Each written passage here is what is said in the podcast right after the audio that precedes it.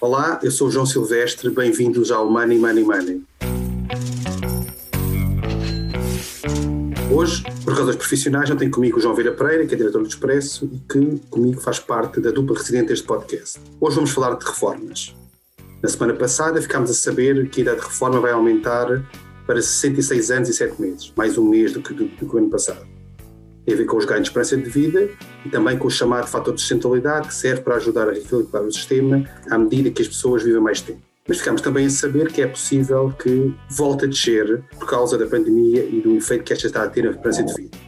São dois sinais aparentemente contraditórios que vamos hoje tentar descodificar. Temos connosco a Sónia Lourenço, que é jornalista do Expresso e que acompanha há vários anos esta, esta área. Olá, Sónia, bem-vinda. Olá. E Jorge Bravo, que é professor da nova IMS, da Universidade Nova de Lisboa, e também especialista na área da segurança social. Olá, bem-vindo. Uh, bom dia.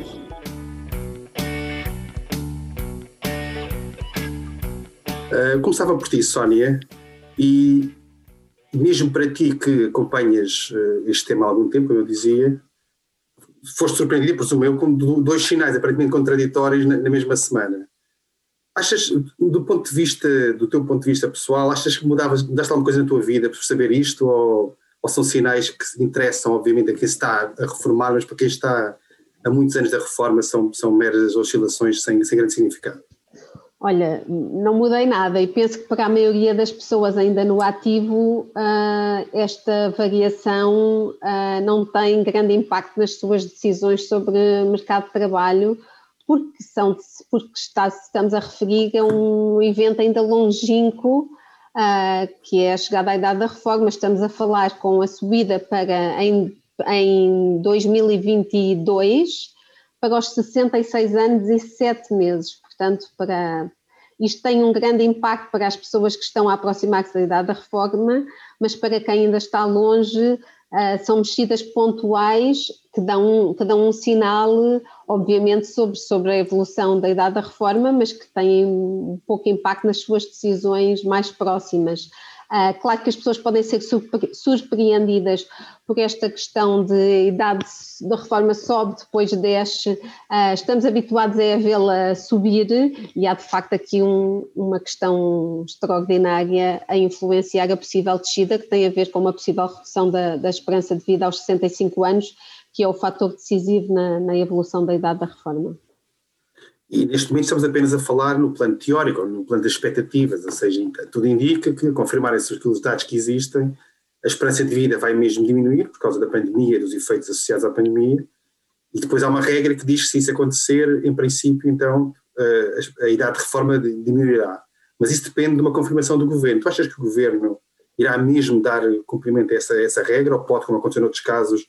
deixá-la cair e a idade de reforma ficar igual? E essa é a questão que vamos ver ainda, temos de esperar para ver o que é que acontece. O que, o que a lei prevê e o que está previsto na fórmula legal é que a evolução da idade da reforma em cada ano tem em conta a evolução da esperança de vida aos 65 anos num triênio de referência. No caso da idade da reforma em 2022,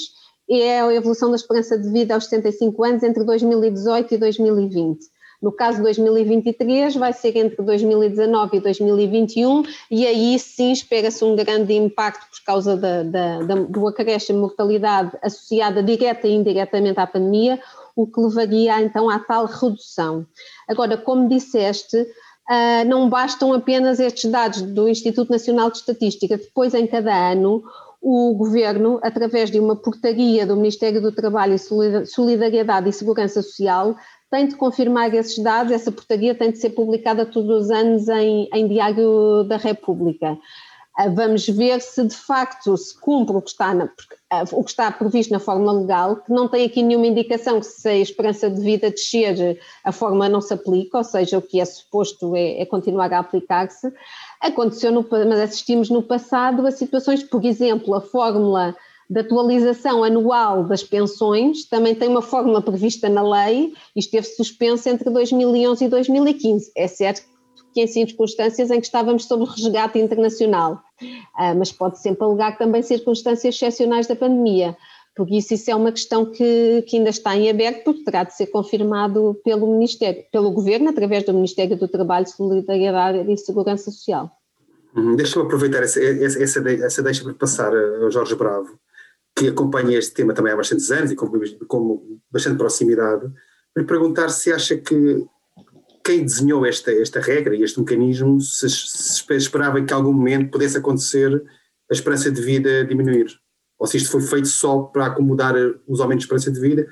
ajudando a reequilibrar o sistema. O que é que lhe uhum. parece? Eu, eu creio que, realmente, no, no espírito do legislador, quando da introdução, quer do fator de sustentabilidade, que foi o primeiro elemento a estar ligado à esperança de vida, quer posteriormente a indexação da idade de reforma, já mais tarde, em 2013, o que estava no espírito da lei era, no fundo, fazer refletir eh, na idade normal de reforma a evolução natural da longevidade e ela, no fundo, há bastantes décadas tem tido uma trajetória ascendente, nunca foi registada aos 65 anos uma, uma redução na esperança de vida e, portanto, aquilo que estava no espírito era, no fundo, fazer acompanhar o prolongamento da vida ativa desse aumento da longevidade. Agora, no fundo, sendo certo que o quê? Que a finalidade última era introduzir um elemento de estabilização no financiamento do sistema de proteção social, que, como sabem, no fundo se baseia no mecanismo de repartição, não é? Os, os ativos, os jovens que estão no mercado de trabalho financiam com as suas contribuições e cotizações as pensões dos, eh, dos beneficiários e, portanto, se a longevidade estava a aumentar, era uma forma de repartir um pouco os custos deste ajustamento, uh, prolongando um pouco a vida ativa para desta forma mitigar, enfim, não compensar, mas mitigar os efeitos da longevidade no financiamento da proteção social. Eu acredito, enfim, se se confirmar, uh, uh, no fundo, os valores que têm sido apontados por alguns investigadores, de que pode haver uma redução na, neste indicador, em, uh, no fundo, em 2021, enfim, eu creio que não haverá, quer que essa redução será pontual, pelo menos ainda é muito cedo para no fundo, analisarmos se os efeitos da pandemia serão eh, temporários ou se são duradouros, essa é uma grande questão. Eu diria que, do ponto de vista dos efeitos diretos da pandemia, eh, todos nós esperamos que sejam temporários e, portanto, sinal de que, no fundo, conseguimos controlar este problema de saúde pública, mas os efeitos duradouros, que têm a ver com o impacto nas outras uh, causas de morte, nas outras doenças que ficaram afetadas pela falta de assistência médica ou por adiamento de, do tratamento médico, esse efeito vai perdurar durante mais alguns anos. Se será suficiente para um ano tão trágico do ponto de vista da mortalidade como o que tivemos em 2020, enfim, esperamos que não, mas uh, ainda é muito cedo para fazer essa discussão. Agora, eu, eu, creio que se se confirmar essa redução, enfim, eu penso que a, a, fórmula que está definida, quer para o fator de sustentabilidade, quer para a idade normal de reforma, tem que ser aplicada, porque isso no fundo é o contrato de confiança que o governo estabelece com os cidadãos quando define as regras de cálculo da pensão de reforma, a idade de reforma, etc., todos os parâmetros do sistema. Portanto, se uh, os cidadãos cumprem a sua componente uh, e o seu, uh, enfim, o seu trajeto ao longo do ciclo de vida, eu acho que no fundo o governo, enquanto gestor do sistema, tem que cumprir também as regras. Infelizmente é uma, é uma circunstância que ninguém desejaria, não é? Mas se ela acontecer, eu acho que as regras têm que se aplicar e, enfim, e se a trajetória normal da longevidade permanecer, uh, nos anos seguintes retomaremos a trajetória ascendente de aumento da longevidade, que é um, enfim, é um sinal positivo para, para a sociedade, preocupante naturalmente do ponto de vista do envelhecimento do país, que como sabem é já hoje muito, muito acentuado, não é? Nós temos um problema forte de envelhecimento no topo da pirâmide etária, e essa é a parte positiva, e temos um problema muito sério de envelhecimento na base, que tem a ver com uma baixíssima uh, natalidade e também com uh, um efeito muito complicado de combater a prazo, que é a redução do número de mulheres de idade fértil, porque não, não basta no fundo olhar para a natalidade, o próprio envelhecimento global da, da população fará com que haverá uh, com que haja menos mulheres em idade fértil e, portanto, mesmo que os indicadores do índice sintético de fecundidade, enfim, que se fala sempre dos, valores do 2.1, uh, então estamos muito longe disto, estamos em valores na casa do 1.4 até abaixo do 1.4, mas o que, no fundo, o que está a tentar dizer é que mesmo com um aumento muito significativo nestes indicadores de fecundidade, com a redução do número de mulheres em idade fértil, isso pode não ser suficiente e não será suficiente para repor naturalmente a geração. Eu aproveitava para perguntar se de quantas pessoas ou de quantas pessoas podemos estar a falar que eventualmente beneficiadas desta descida da idade de reforma, se ela se confirmar. Uh, nós não temos, enfim, o Ministério não divulga com regularidade a informação sobre o número de novos pensionistas que anualmente se reformam, sendo certo que podemos estar a falar de um número significativo, enfim, acima dos 50, 60, 70 mil portugueses que todos os anos uh, chegam à idade da reforma. Repito, o Ministério nos últimos anos não tem divulgado estes números de forma regular e, enfim, é, um, é, uma, é uma lacuna que nós temos ah, chamado a atenção, mas, enfim, mais do que o efeito que possa uh, ser no fundo, verificado nas pessoas que se reformarem em 2000 e, eh, eu diria em 2023, não é? Portanto, que, a verificar esta redução será apenas para as pessoas que se reformarem em 2023. Um, o, o, que importa perceber é depois é a trajetória daí em diante, ou no fundo se retoma a trajetória normal do sistema ou se esta alteração, uh, uh, no fundo, representará, no fundo, uma, uma mudança estrutural naquilo que é a evolução da longevidade da população portuguesa. Portanto, esse acho que é, no fundo, é o aspecto mais importante, porque se houver uma alteração estrutural naquilo que é a longevidade da população portuguesa, isso pode ter depois efeitos Uh, importantes no, no, ponto de vista do financiamento uh, do sistema de proteção social em Portugal, na área de, da segurança social, naturalmente, mas também tem implicações na área da saúde, portanto, que são outras das áreas que são afetadas pelo envelhecimento da população. Mas acha, acha que apesar disto poder dar um sinal de que o sistema está mais robusto porque, porque a esperança de vida diminui ligeiramente, acha que o que é mais crucial para, a sustentabilidade de longo prazo da, da segurança social tem mais a ver com isso de que falava, que a fecundidade e a natalidade e estes indicadores que a prazo serão determinantes para, para manter o, o, sistema exato, não, não, não, é exato, não é este efeito temporário que, de, de redução da despesa ou de, ou de adiamento da despesa que, que tenha a ver diretamente com, com este ano ou estes anos da pandemia que, no fundo, que resolve os problemas estruturais, no fundo isto é um problema, nós temos um problema estrutural de financiamento do sistema de proteção social.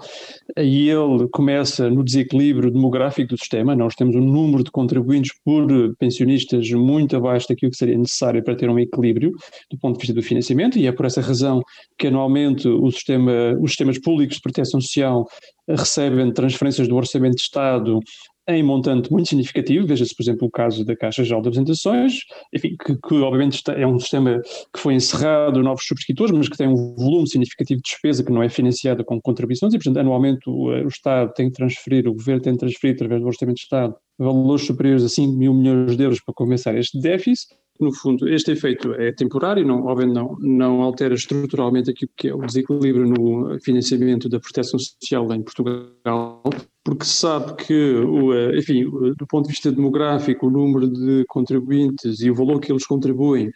anualmente não é suficiente para financiar os sistemas eh, públicos eh, de repartição, que era o regime geral da segurança social, quer a Caixa Geral de Apresentações, em particular a Caixa Geral de Apresentações, que é um regime eh, fechado novos subscritos, 5 mil milhões de euros do Orçamento de Estado,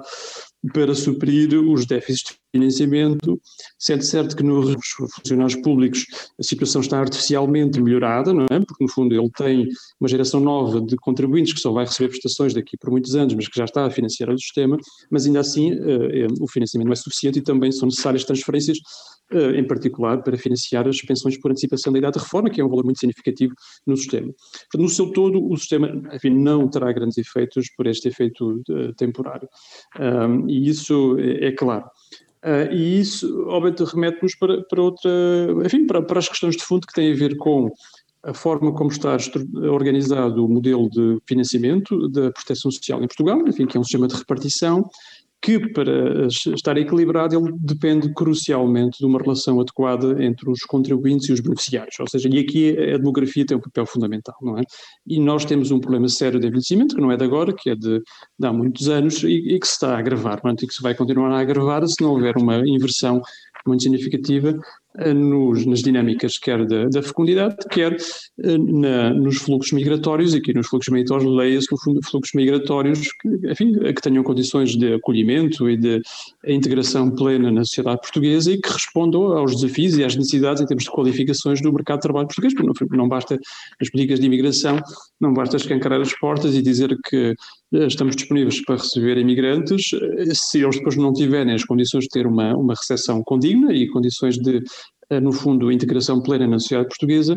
e, e, que, eh, no fundo, tenham as qualificações necessárias para, para uma economia, enfim, do século XXI, uma economia moderna, europeia, que nós, nós queremos cada vez mais desenvolvida. E acha que esta pandemia e a forma como afetou a, a circulação das pessoas, a, a, aviação, os transportes, etc., pode ter efeitos a prazo nos fluxos migratórios? Ou acha que pode regressar a ser, a ser o que eram quando tudo isto for ultrapassado?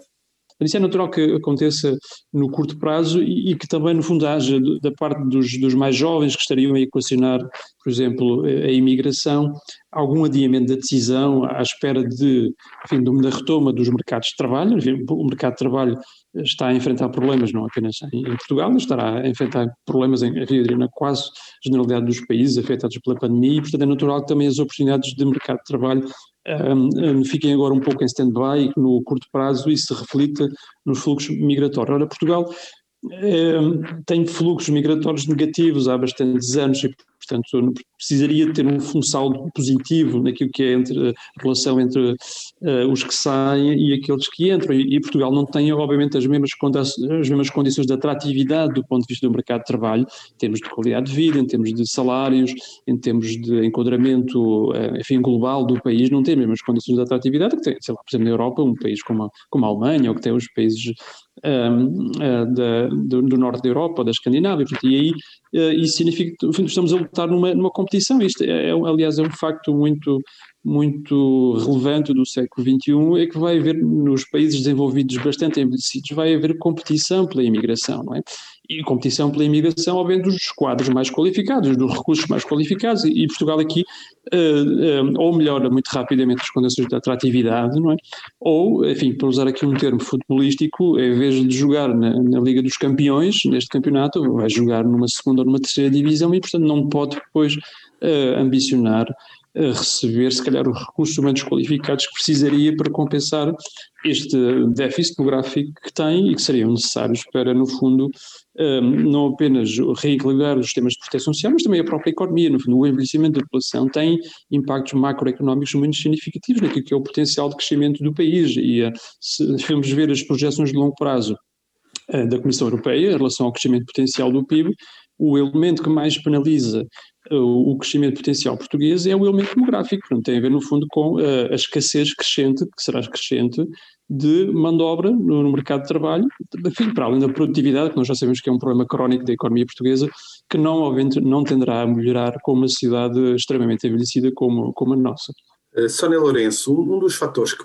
que pesa sempre nas contas anuais da Segurança Social é, é, o, é desemprego, ou o emprego forma como nós olhamos para isso. Tu achas que é, é, um, é uma das variáveis que vai continuar a, a, causar dificuldades ao sistema em 2021, eventualmente em 2022, principalmente se a situação económica se agravar para, aqui, para lá daquilo que é, que é expectável agora, e que obriga a estas transferências anuais de que, de que Jorge Bravo falava, do Orçamento de Estado para reequilibrar as contas, ou é um, é um problema que pode ser ultrapassado rapidamente quando, quando a crise terminar? Ok, essa, essa, é uma questão muito importante, eu recordo, por exemplo, que naqueles anos difíceis que Portugal enfrentou uh, com, a, com a Troika no, no país, na altura do resgate internacional, uh, foi precisamente a forte subida do desemprego para níveis que nunca tínhamos assistido no país, chegando aos 17%, a taxa de desemprego, que levaram a um grande desequilíbrio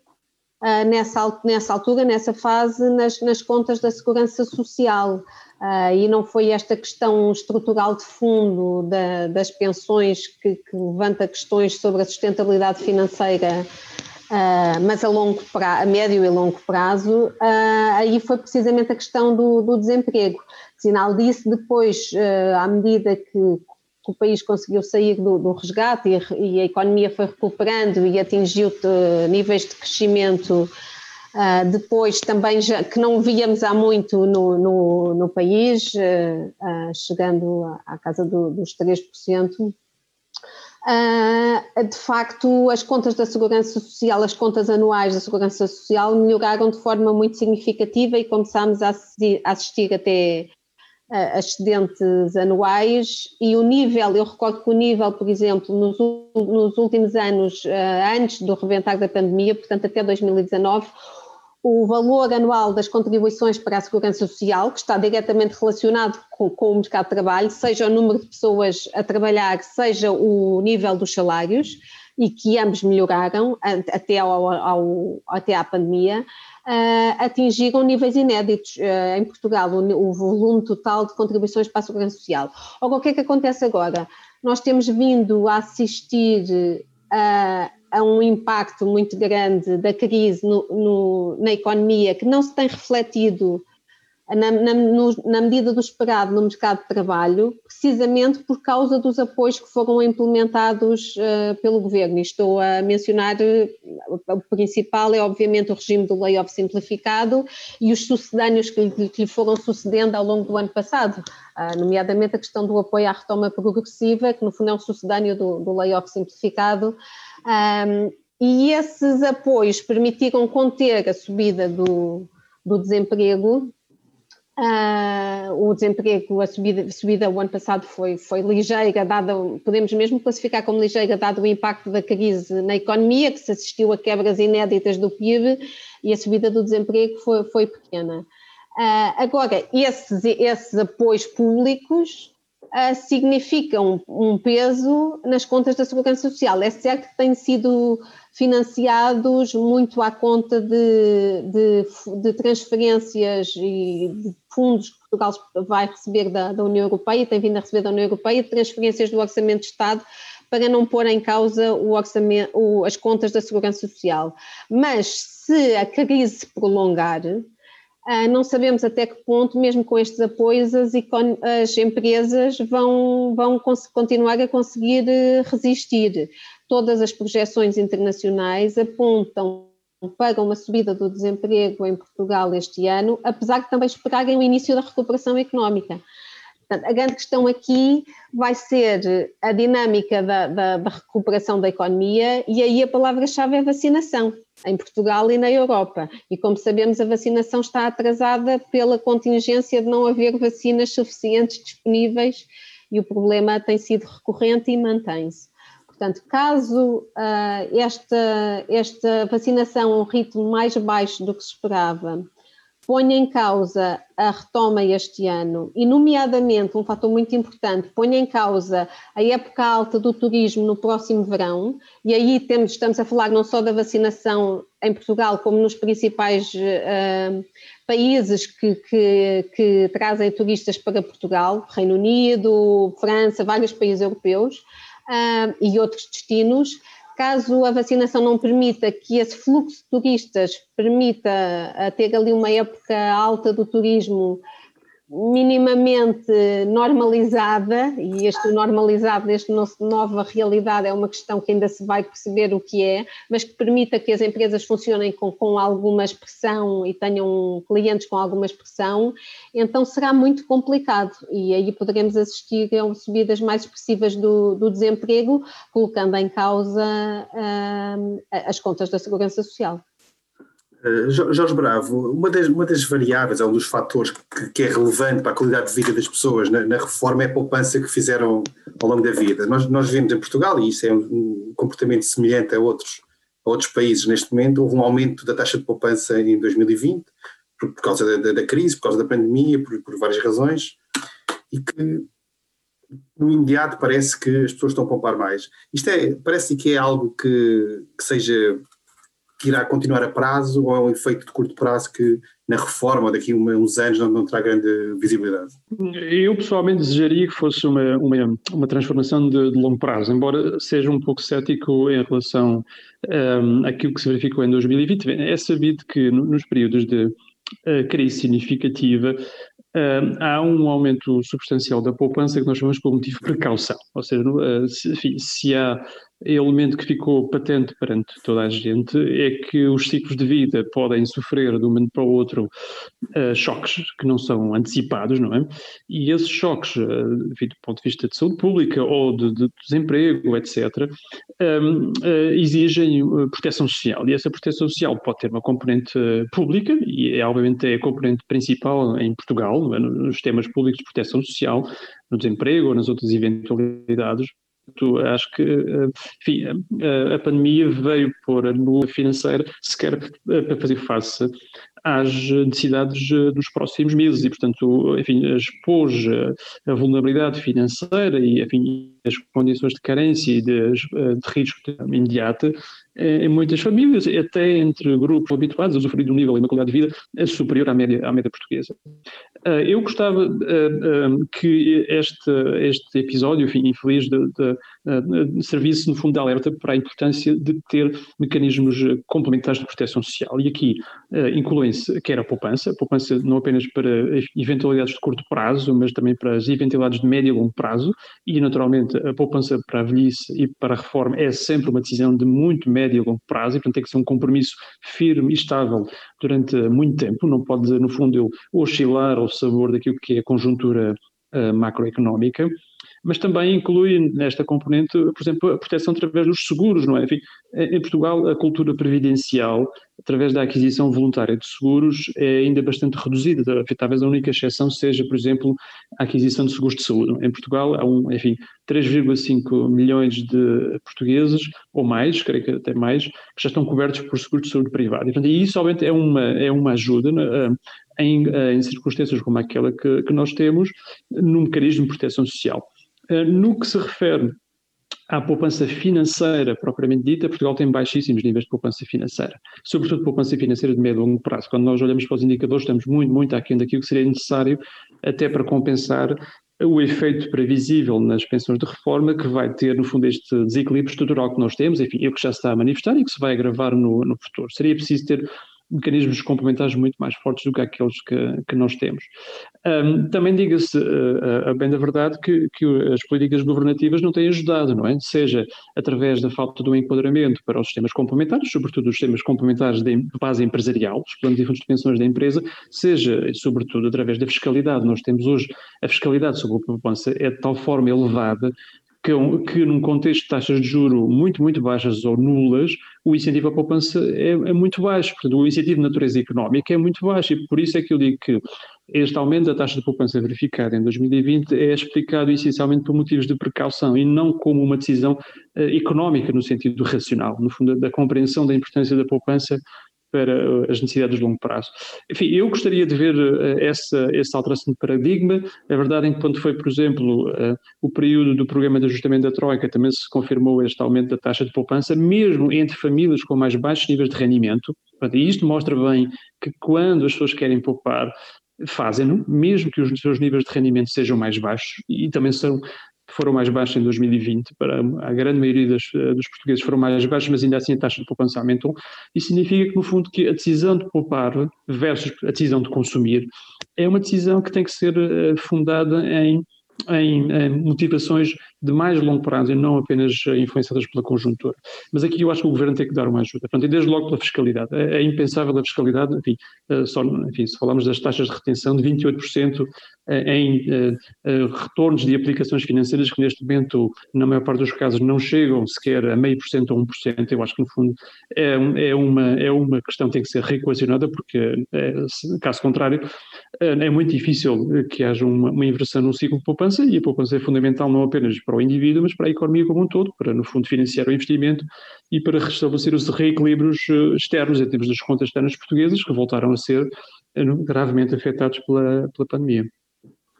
Aí o nosso tempo está a terminar e, como sempre, vamos, vamos acabar com a nossa Bolsa de Valores. A cada convidado é apresentado um tema para o qual deve dar ordem de compra ou de venda. Eu começo por ti, Sónia e sobre esta decisão do Reino Unido de tirar Portugal da, da lista vermelha de, dos voos. Tinha, tem a ver com aquele tema que tu falavas há pouco, do turismo. Tu compras ou vendes esta, esta decisão de, do Reino Unido? Uh, compro. Penso que a incidência de, em termos de novos casos, que é um dos fatores uh, predominantes nessas decisões, baixou mesmo muito em Portugal. Uh, Portugal até está aqui em, em contraciclo, porque estamos a assistir, infelizmente, a vários países europeus onde está-se já a assistir a uma outra vez a uma subida da incidência de, de novos casos. Uh, isto é, como dizias, fundamental para, para a questão do, do turismo uh, em Portugal. O mercado do Reino Unido é determinante, sobretudo em, região, em regiões como o Algarve ou a Madeira,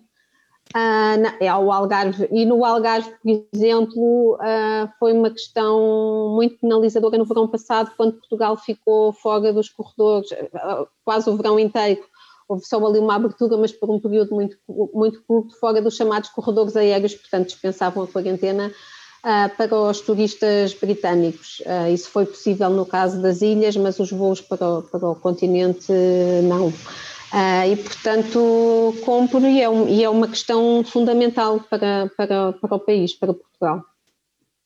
Uh, Jorge Bravo, as autoridades portuguesas, a DGS, uh, o Infarmed, decidiram suspender